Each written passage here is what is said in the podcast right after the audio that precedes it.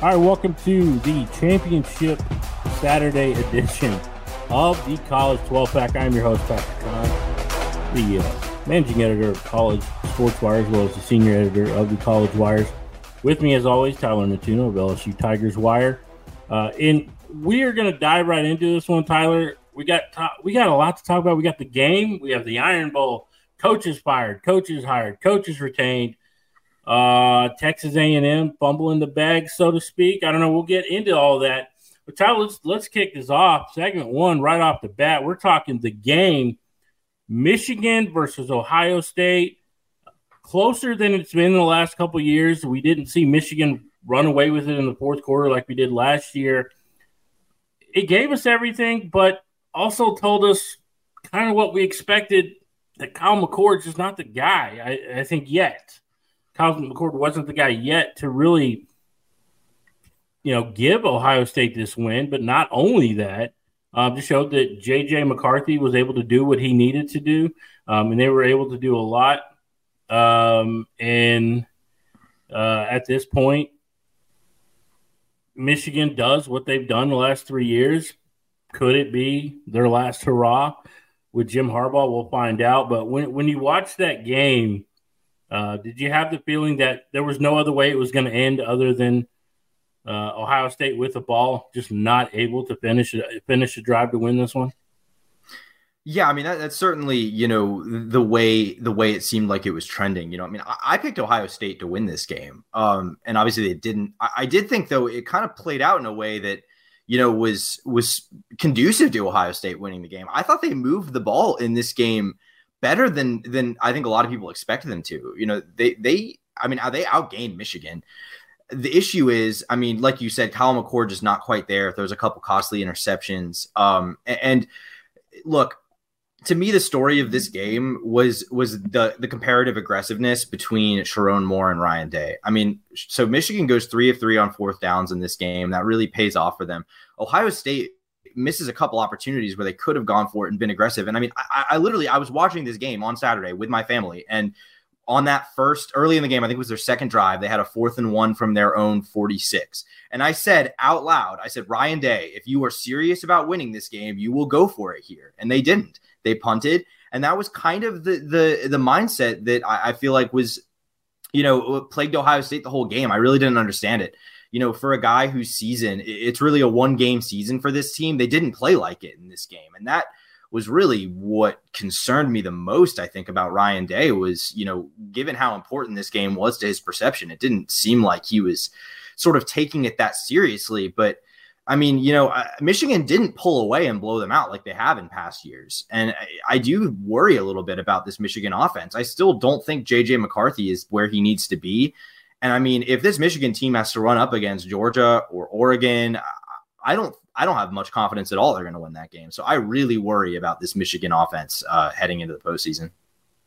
Yeah, it's it's tough. The the one the great thing about when when you look at, at Michigan and, and this offseason going into the playoff, they're going up against a, a team that is um, I, I don't know what the term I would use, just offense optional uh, at, at, Iowa. So, you know, they're going to have that opportunity. But yeah, I think you're right when you look at it and the fact that they're not willing to go for it on fourth downs, uh, specifically in, in, that situation where um, you're playing not to lose, but at the same time, that, that, that's not a way that's conducive to win. And, and it's coming from two teams that aren't really known for going for it, but uh, Moore obviously was more aggressive. Uh, yeah, that was that was really, I think, when you when you boil down to one particular play or one area, I think it was the fourth down conversions where you really looked at Michigan and thought that they were going to win this football game.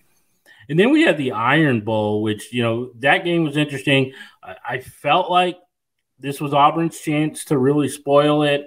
I thought they had the opportunity, uh, but then the wrong number zero for Auburn goes goes out there to, to return the punt. Koy Moore uh, I, I really can't understand that. Like, wh- why would you have a different guy out there? Muffs the punt, and obviously uh, Isaiah Bond with that touchdown there at the in the in the corner of the end zone at the very end to win that game, uh, to give them their I believe their fourth straight win, uh, and, and twice in Auburn miscues over the last three games, last four years in Auburn are the reasons why they lose, not because, uh, you know, not because Alabama just ran away with it. It was more the fact that, that Auburn just mental errors cost them this football game. And that's why Alabama's still alive in the uh, CFP hunt. Yeah, you know, this game always gets weird when it's in Auburn. Uh, something about that stadium and this rivalry just makes craziness happen. Um, and Auburn almost had one of those games this weekend. You know, this was a tough one to watch with my with my Auburn alum mom. She was not she was not having the best time, but I mean, just that end game sequence uh, was one of the most baffling things I've ever seen um, watching football. I, I, just can't believe, still can't believe um, how that happened. I mean, fourth and 31, you rush like two against uh, Jalen Milroe. Like, what are you doing? I mean, that I just uh, everything about that play, it was like watching a train crash in slow motion. Um, it, it was horrible. And, and and before that too, you know, the muff punt that ultimately kind of sets it all up. Hugh Freeze said after the game, like he didn't know, like the guy that was back there and ultimately muffed it wasn't the guy that was supposed to be back there. Like there was some sort of miscommunication between uh, Freeze and special teams coordinator, like just all sorts of issues. And I mean, it just really, I think, orchestrates. I think that game to me was was such a like telling game for how this year one has gone for Hugh Freeze at Auburn because six and six is like not a bad season by any stretch when you consider what the situation was when he got here. But it's hard not to feel like you know lose at home, get blown out by New Mexico State, have the opportunity to get a huge win against Alabama. Both of those go awry, and you know you've had quarterback issues. It kind of just to me, it's just a season of what ifs. You know, I feel like not a bad year one, but I think this team had potential to do more. So I don't. It's an interesting dynamic. I'm not really sure how to look at Hugh Freeze going into 2024. They're obviously going to need to upgrade their quarterback situation, but the fact that he their quarterback went five and 16 throwing the football in this game and they only lose by three is amazing to me. Uh, 93 total passing yards in this game, 244 rushing. Uh, if you look at their drives where they scored touchdowns, it was predominantly uh, running the football. They had some big plays, uh, but we'll, we'll kind of see what Alabama looks like going into Saturday against Georgia as they play for the SEC title. That's going to be a very interesting game, and a lot of people are going to be interested in this because if, if Alabama wins this game, what does that do for the national championship picture? And we'll get more into that uh, on Wednesday when we do our our second half of our, our college 12 pack. Uh, but let's talk about the coaches that were fired, and there's a laundry list, um, and we could go through each one. Uh, but really, the one, obviously, the big one we knew about was, was Jimbo. Uh, there, what coaching firing that happened shocked you the most, and and what seemed to be the one that we all saw coming? Um, it was just a matter of the timing of it. And for me, I'm going to start off with Dana Holgorsen. To me, was the one that everybody saw coming. Uh, I felt like this was one that when you look at how they played this year, coming into the year eight and five, this year just wasn't up to snuff. And, and really, when you look at some of their games offensively, they just couldn't keep up with some of the teams like uh, like the Texas Techs when they played that game and, and, get blown out. They obviously beat West Virginia, which was interesting uh, because of the dynamic with Holgorsen there. But down the stretch, it just felt like this was the only way it was going to end for Dana Holgorsen, considering how his team played down the stretch. Yeah, you know, we've talked a lot about Dana. I, I feel like it's all pretty clear at this point, kind of self evident how this all has, has played out. You know, not the kind of year they needed to have. Um, you know, no one in the, the new Big 12 members really hit the mark this season, but Houston really did not at all. You know, had some really kind of just hard hard to understand losses in there. And this Saturday was one of them. You know, a winnable game against UCF. You're not particularly competitive against another Big 12 newcomer who, by the way, became the only one that's bowl eligible um, with a win this weekend. So, you know, I think eh, Houston to me doesn't really compare very favorably to, to where the rest of these newcomers are at, except for maybe Cincinnati, who's kind of in a similar boat. Um, but just when you look at what the resources this program has, the potential makes a lot of sense. You know, we'll get into Jeff Traylor did not get hired by the uh, the big time power in the state of Texas that's currently looking for a coach. So potentially something to follow there. We'll see what, where that goes. But yeah, I mean, I think Houston could be doing better than they are. I think they could be, ha- you know, have a better face to lead them into this new era in the Big 12. Um, so that, that to me, I would agree with that was the one that made the most sense. Another I would throw in there just from the G5 ranks is Danny Gonzales over at New Mexico. Um, you know, hadn't really, you know, kind of surprising he got this year, needed a big leap. They went like five and seven, um, wasn't really enough. Name to watch there, I've heard, is potentially Gary Patterson, which could be interesting to watch. Uh, seems like he might want out of retirement, so we'll see how that one goes. Um, but yeah, for me, I would say the one that was the most surprising was out of the Big Ten, and it was Tom Allen at Indiana. You know, I don't think there was any surprise in the sense that you know where this team was at from a football perspective right now. I mean, they're it's pretty bleak. It's it's been bleak since really the COVID season. Um, but you know they they paid 20 something million dollars to get rid of this guy. You know this is indiana football. You know they'll have that kind of money spent on a basketball coach on a football coach. You don't necessarily expect it. So to me i was you know kind of this this was going to tell me what they did with tom allen was going to tell me how serious indiana is about you know competing in football in the new big 10 I mean, this is a pretty interesting step to me. I think I'm very, I'm very curious to see what kind of coach they can get and how aggressive they are in the market.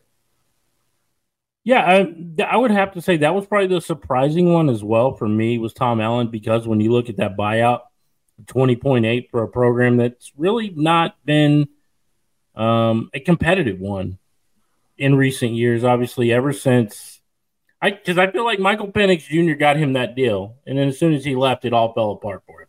Uh, we saw what what they looked like. They, it just wasn't competitive. Uh, so that for me, I, I will say I, I, will join you in that one.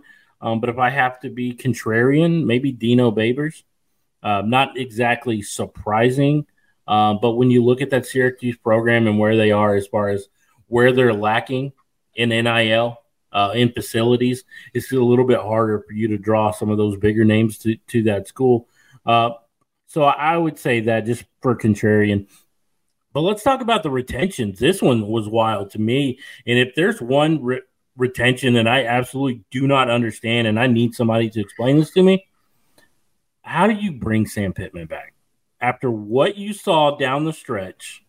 How do you keep Sam Pittman? Usually, when you're going into the offseason, there's some excitement where you know there's something that you can do. A hire is to be made, whether it be coordinator uh, a head coach. But when I look at this Arkansas program and where they were in 2021, I mean, this looks like a shell of their former selves. Because if you remember the team that smacked Texas around, this team doesn't look anything like that at all. I mean, they go from nine and four to seven and six, getting with the triple overtime against Kansas in the Liberty Bowl to this year going four and eight. And in the game against Missouri, uh, didn't even look like they belonged on the same football field. Yeah. Um, you know, I like a little bit surprising that Sam Pittman is still around. You know, I think kind of a season where, you know, you go into a year that everyone's like, this is a really pivotal year for Sam Pittman. He really needs to, you know, needs to get them back on track. And they go four and eight. Like you, you know, you would think logically that that's probably about all she wrote.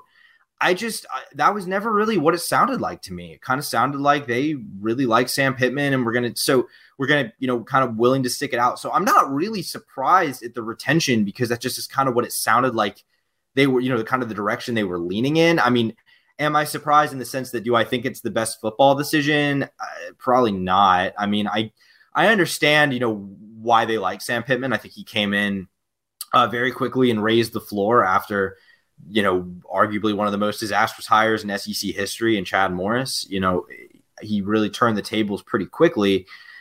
I just don't know how you can feel good about the, tra- the trajectory this program is on with Oklahoma and Texas coming into the league, with Texas A&M, you know, retooling. We'll see how that one goes. We're going to talk about that in a little bit.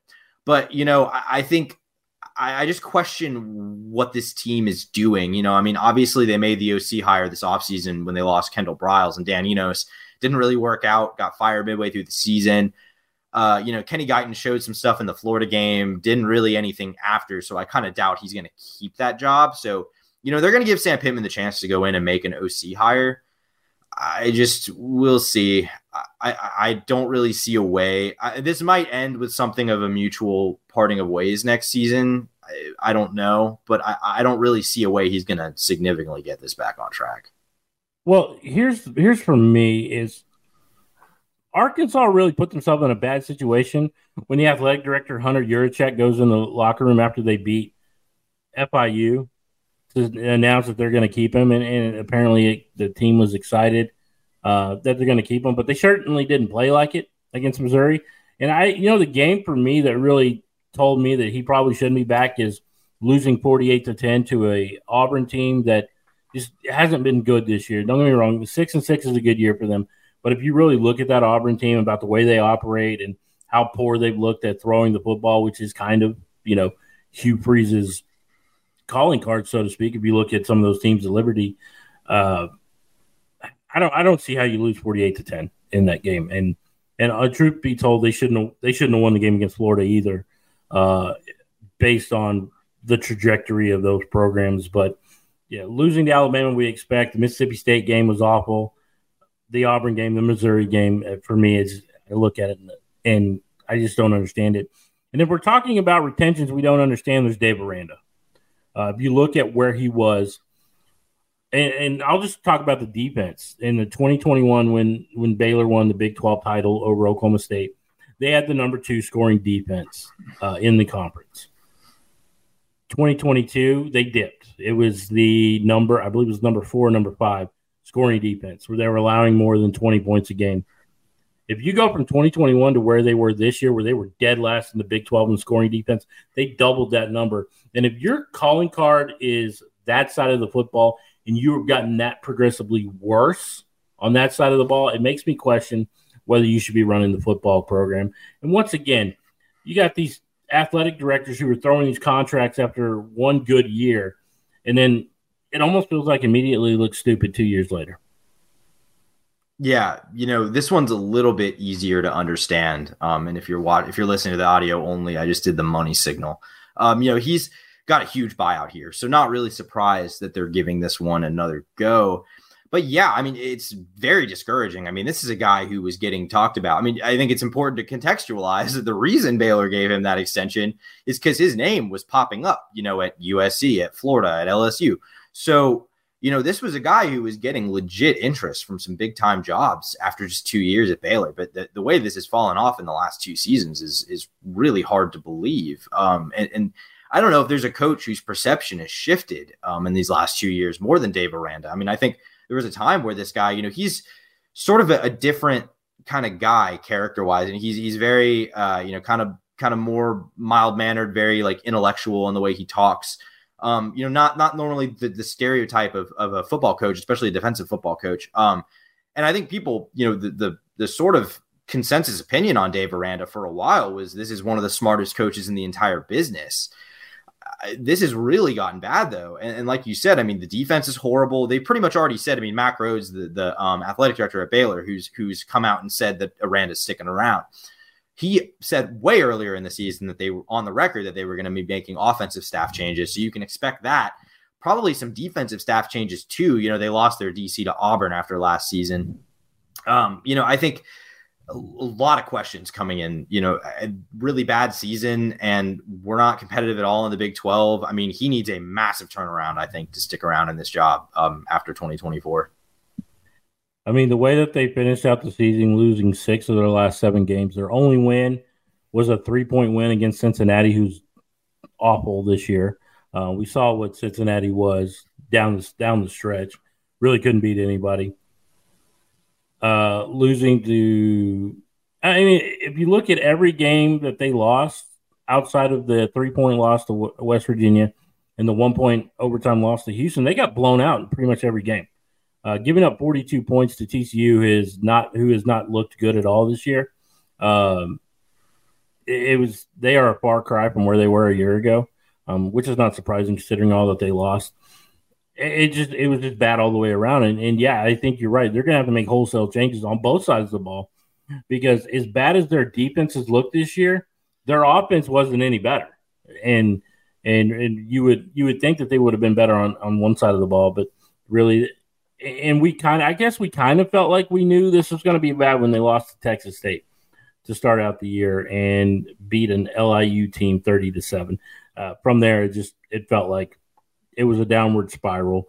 And another reason why going into next year, you know, Pittman and Aranda both, they're going to be under a lot of hot water, but they're not the only head coaches uh, that are to the hot water, so to speak, going into next year. And, uh, Tyler, I think I think you're going to be looking at your alma mater uh, as far as who's the coach that's going to be under the most heat heading into 2024.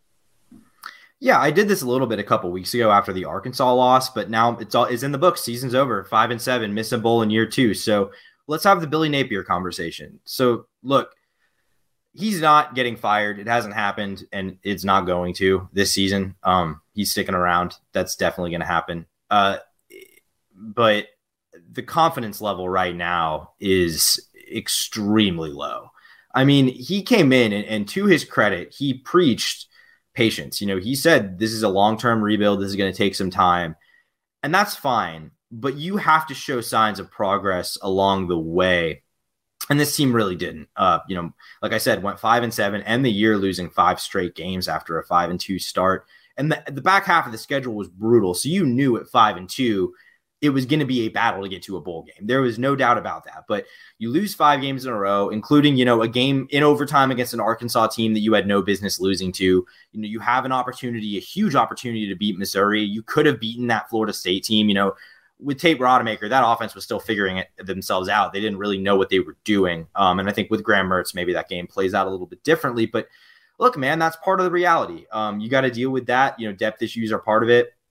And this team has just not been there. You know, the defense was horrifically bad this season. Um, the offense took steps in the right direction, um, you know, which was encouraging. I still think he probably needs an offensive coordinator because the fact of the matter is this team is is just a nightmare operationally and procedurally. I mean, the, they can't get the plays in on time. They have 12 men on the field all the time routinely. They have special teams gaps, you know, personnel problems. It's just it, baffling issues. And and I think it's hard to ignore when Billy Napier is calling the plays on offense. You know, that's distracting from overall, you know, organizational things that he needs to be doing. And I think, you know, it's really hard to have any confidence when this team really hasn't shown any proof of concept whatsoever in two years. I mean, the only proof of concept is on the recruiting trail, where they currently have a top five class, have a five star quarterback committed in DJ Lagway, have some good DBs committed. So help is on the way um, you know, this roster is going to be more talented next year, assuming this class stays together. You know, they had a couple of decommitments a couple weeks ago. Have sort of been able to, to, to plug those, you know, the leaks since then. Hasn't really had any any other major losses. Uh, but I mean, you got to close out this class. You got to go be very aggressive in the transfer portal because you've got a lot of roster holes that, that are really going to be stark again next year if you don't address them this offseason. And you can't rely on true freshmen to fix that, as we learned this year.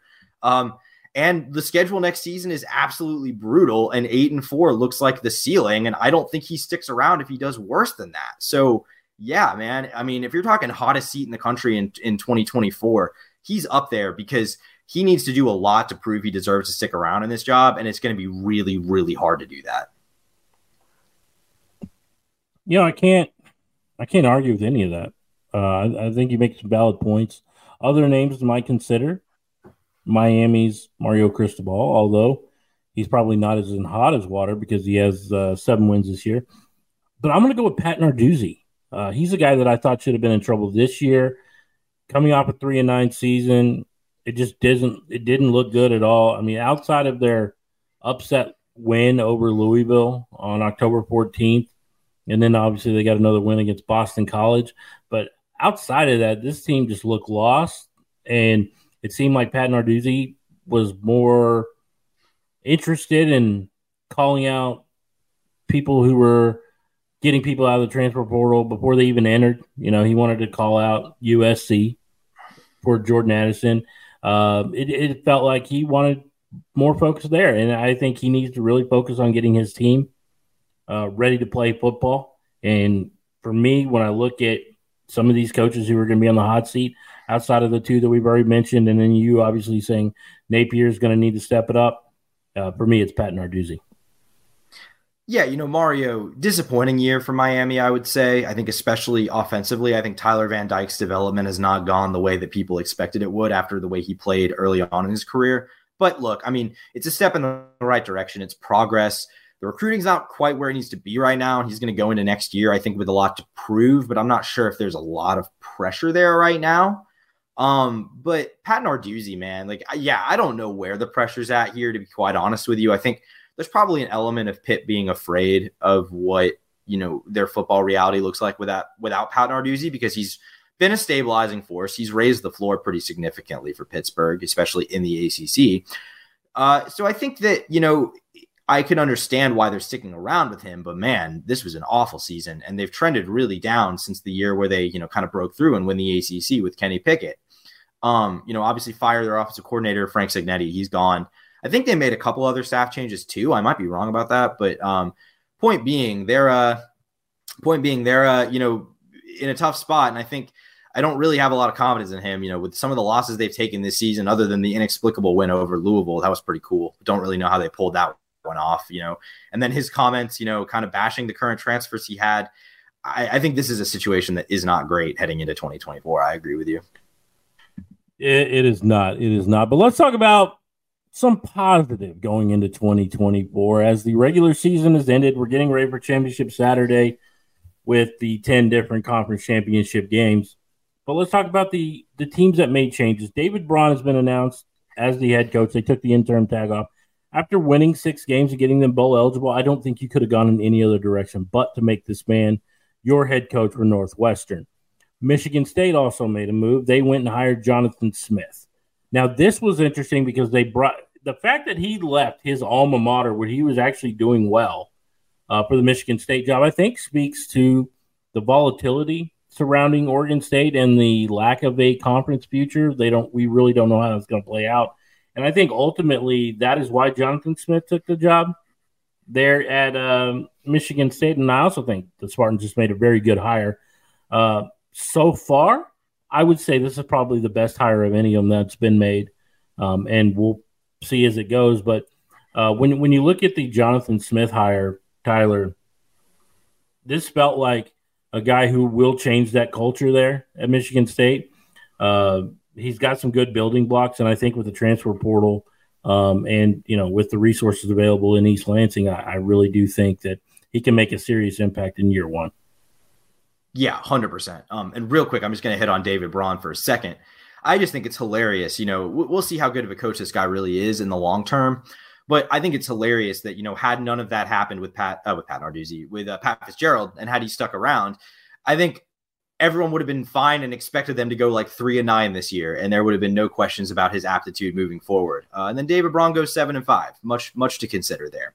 But yeah, Jonathan Smith, look, I think this is a fantastic hire. I mean, I think the way he got you know Oregon State to overachieve, the talent he was able to develop there on both sides of the ball, uh, really encouraging. I think they're getting back to the kind of identity you need to have at Michigan State when you're just not going to quite recruit at the level that the best programs in the Big Ten are, especially now uh, with the new teams that are coming in. So, I mean, yeah, I think this was an absolute slam dunk hire for Michigan State. I think for Jonathan Smith, obviously makes a lot of sense. Um, you know, it's tough leaving his alma mater, kind of leaving them in the lurch, to be honest with you, because, you know, Oregon State's future is so murky right now, but it's hard to blame him for taking that kind of lifeline, you know, to the Big Ten, that kind of money, a program that's, you know, despite what's happened recently, a, a program that has historically been, you know, fairly stable. Um, so I think there's a lot of appeals there, and I really I can understand it. And I think for Michigan State, fantastic hire. And I just this whole I mean, obviously a, a tough you know you know ugly situation, but it really couldn't have worked out any better for them to get rid of Mel Tucker without having to pay that buyout, and you end up with a, a, a talent developer like Jonathan Smith. I mean, perfect situation. Yeah, then there's Jeff Lebby, who was hired at Mississippi State, and you know people have their opinions about Jeff Lebby. Uh, I know we do as well. I'm not a huge fan of him, uh, dating back to to his time at Baylor and the little stunt that he pulled uh, earlier this year when he brought his father-in-law onto the field, uh, decked out in Oklahoma gear, which I thought was kind of funny. But he's taking over a Mississippi State program, which I think is kind of a tough spot considering who they have coming into the SEC no more divisions. So it's going to be a tough one for him. And it's really funny considering how Oklahoma fans were very excited to hear that Jeff Lebby was leaving Oklahoma because they didn't like him as an offensive coordinator, even though he did he did run the number three scoring offense in the country at 43.2 points per game. Uh, but I digress. It's it's really funny to see the opposite ends. Oklahoma fans couldn't be happier um, and Jeff Lebby hiring, you would think that he's the second coming. Yeah, I mean, literally, like if you didn't see the reception Jeff Lebby got in Starkville last night, um, I mean, it was it was like a war hero returning from the front. I mean, it was crazy. They was like lifting him and the athletic director up on their shoulders, like a massive crowd. There were pyrotechnics and cowbells. It was crazy. Look, I, have made my thoughts on Jeff Lebby having jobs in college coaching pretty clear. I'm not gonna rehash that. I've already had that uh, rant on the podcast before. I mean, so so that aspect aside, I mean, it makes sense. You know, a guy that has connections, first of all, to the state of Mississippi, you know, came from Ole Miss, where he was previously the offensive coordinator, um, has connections with, uh, you know, Mississippi State's athletic director in particular. Um, you know, he's a Norman, Oklahoma native, long time uh, in the athletic department at Oklahoma. So obviously had a prior relationship with Jeff Lebby. I mean, this makes sense. I think after the failures of the Zach Arnett hire, I think – going back in the direction of an offensive mind makes a lot of sense after what they were I was not say what they were able to do, but more like what they were not able to do this year um, in the last season of having Will Rogers. So, I mean, I think, you know, you know, could you have gone out and gotten a Jamey Chadwell, who apparently pulled his name from interest for that job? Maybe, you know, could you have made something a little splashier? Yeah. I think this hire makes a lot of sense for football reasons. Um, and we'll just kind of have to see. You know, it makes the Egg Bowl really interesting with Jeff Lebby and Lane Kiffin on the sidelines. You know, as we uh, as as we sit here and record this, just found out that uh, Middle Tennessee State's fired their head coach Rick Stockstill, who's been Whoa. the last eighteen seasons. Are you serious? Uh, yeah, he, he, uh, wow. that that announcement just came uh, as we're recording. So another another name to add to the uh, coaching carousel of changes being made. Uh, I did not realize this after 18 seasons just how close he was to uh, 500 football as a head coach. 113 and 111. Which yeah, uh, definition of mediocre for Rick Stockstill's Middle Tennessee State program. If you follow the G5, I mean they have been in this dance of 500 for a decade now. Um, surprised they finally made a move, but good for them. Um, so we'll see. Uh, we'll add them uh, to our laundry list of of programs and coaches to keep an eye on. Uh, as we talked about new hires, the one we haven't really talked about, and let's get into it right now. Let's talk about Texas A&M. There was this whole, I don't know, this felt like Schiano Sunday, or what's the other one? Stop the Steal uh, for Auburn fans. News was leaked. I believe this was Saturday night that Texas A&M was looking at making Mark Stoops the head football coach at Texas A&M, replacing Jimbo Fisher. And I, I will tell you the the outrage from Aggie fans on social media, specifically X, formerly known as Twitter, uh, it seemed to put a stop to this. And next thing we know, Mark Stoops is putting out a statement uh, saying that no decision has been made. But this feels like this feels like fans put a stop to this, and that's probably my biggest beef with this whole situation. Not that the hire that they made in Mike Elko uh, was a bad hire, but when are when are we going to stop letting fanatics determine who we hire in college athletics? Yeah, this is a mess. I think you know a lot of people are making the Schiano uh, comparison, and I think there's some differences there, but I think there's also obviously a lot of similarities. I mean, you can clearly see the parallels here, and yeah, I mean, it seems like the fans sort of dictated this hire. I mean, apparently Mark Stoops was like telling people in Lexington that he was leaving. Um, you know, that se- it seemed like it was all but a done deal on Saturday night. Um, and then around 1 a.m., he tweets out, you know, something along the lines of, you know, I was contacted about an opportunity, but after celebrating this win with the Big Blue family, I couldn't bear to leave, blah, blah, blah, blah. So anyway, he's staying. And I mean, yeah, it, it, sounds like this didn't have final approval, and the, the blowback from the fan base is sort of what what killed it. Um, and I mean, yeah, it's a little bit concerning, I would say, how much influence. I mean, I think you know you want fans, you know, you want to listen to fan opinion to an extent, but mm-hmm. I mean, at the same time, this is a seventy-six million dollar hire you're making. You paid really more like a hundred million dollars to get rid of the prior staff I mean, you have to get this one right. So I, I, think it doesn't really speak very well to, I guess, the confidence that you know the power brokers have in people like Ross Bjork and that eh, you know that kind of deal to make these decisions. You know, I mean, if if Ross Bjork wanted to hire Mark Stoops.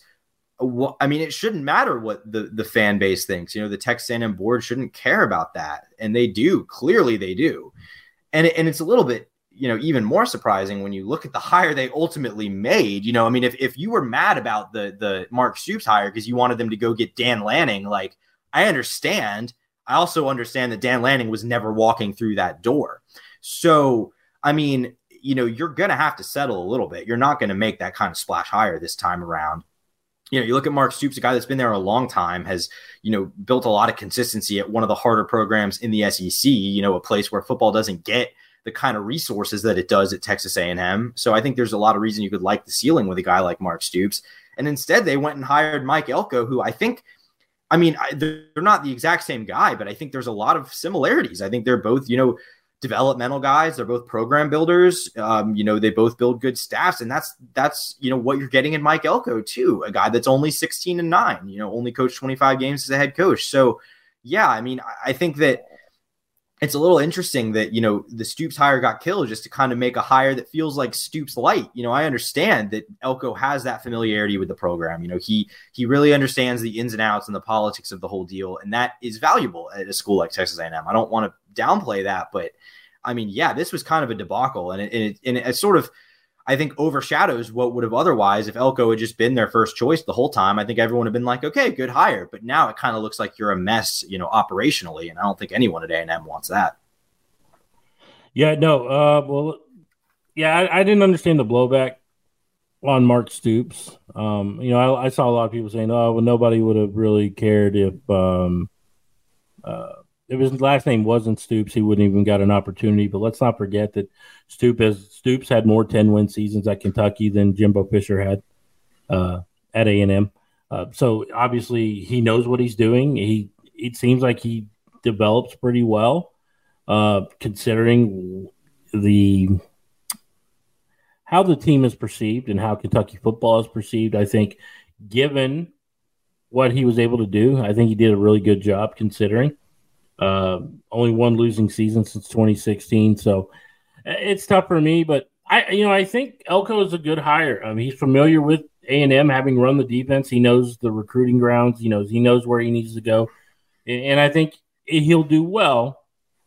It's just the perception of this and allowing a fan base, and I, and I find this like funny and ironic that the three instances where I've really seen social media and fan blowback change a um, coaching hire has always happened in the SEC. Yeah, and I'm I'm still laughing at stop the steal. That's that's incredible. But yeah, I mean, I, it's nothing against Elko. I think Elko is a really good coach, and I think this will probably work really well. But I just like, is there not going to be fan blowback about this? Like, what's different about Mike Elko than Mark Stoops? Like, what has Mike Elko proven that Mark Stoops hasn't? I mean, at least Mark Stoops has done it in the SEC. Like, I'm just just rhetorical questions here, but I, I just don't really understand the, the logic behind the way this played out. Well, we won't know how it's going to play out for several years, but it is something that uh, is interesting nonetheless to see this kind of thing uh, go down. But that'll do it for this edition of the College 12 Pack. Now, we'll be back on Wednesday. We're going to get you ready. We got Conference Championship Saturday, Conference Saturday. Ahead of Selection Sunday, we're going to be talking college football playoff scenarios, the Power Five games, uh, which actually will start on Friday night. I don't know, man. This might be the best conference championship game of the weekend. Uh, Friday night in Las Vegas, Oregon, Washington. Man, I am blown away. Oregon is a nine and a half point favorite as I checked lines early this morning. The fact that they're a nine and a half point favorite against Washington, who already beat them by three points. Uh, we'll see if Dan Lanning makes the right decisions this time around uh, as they're playing Washington. But for Tyler, I'm Patrick. We'll see you on Wednesday.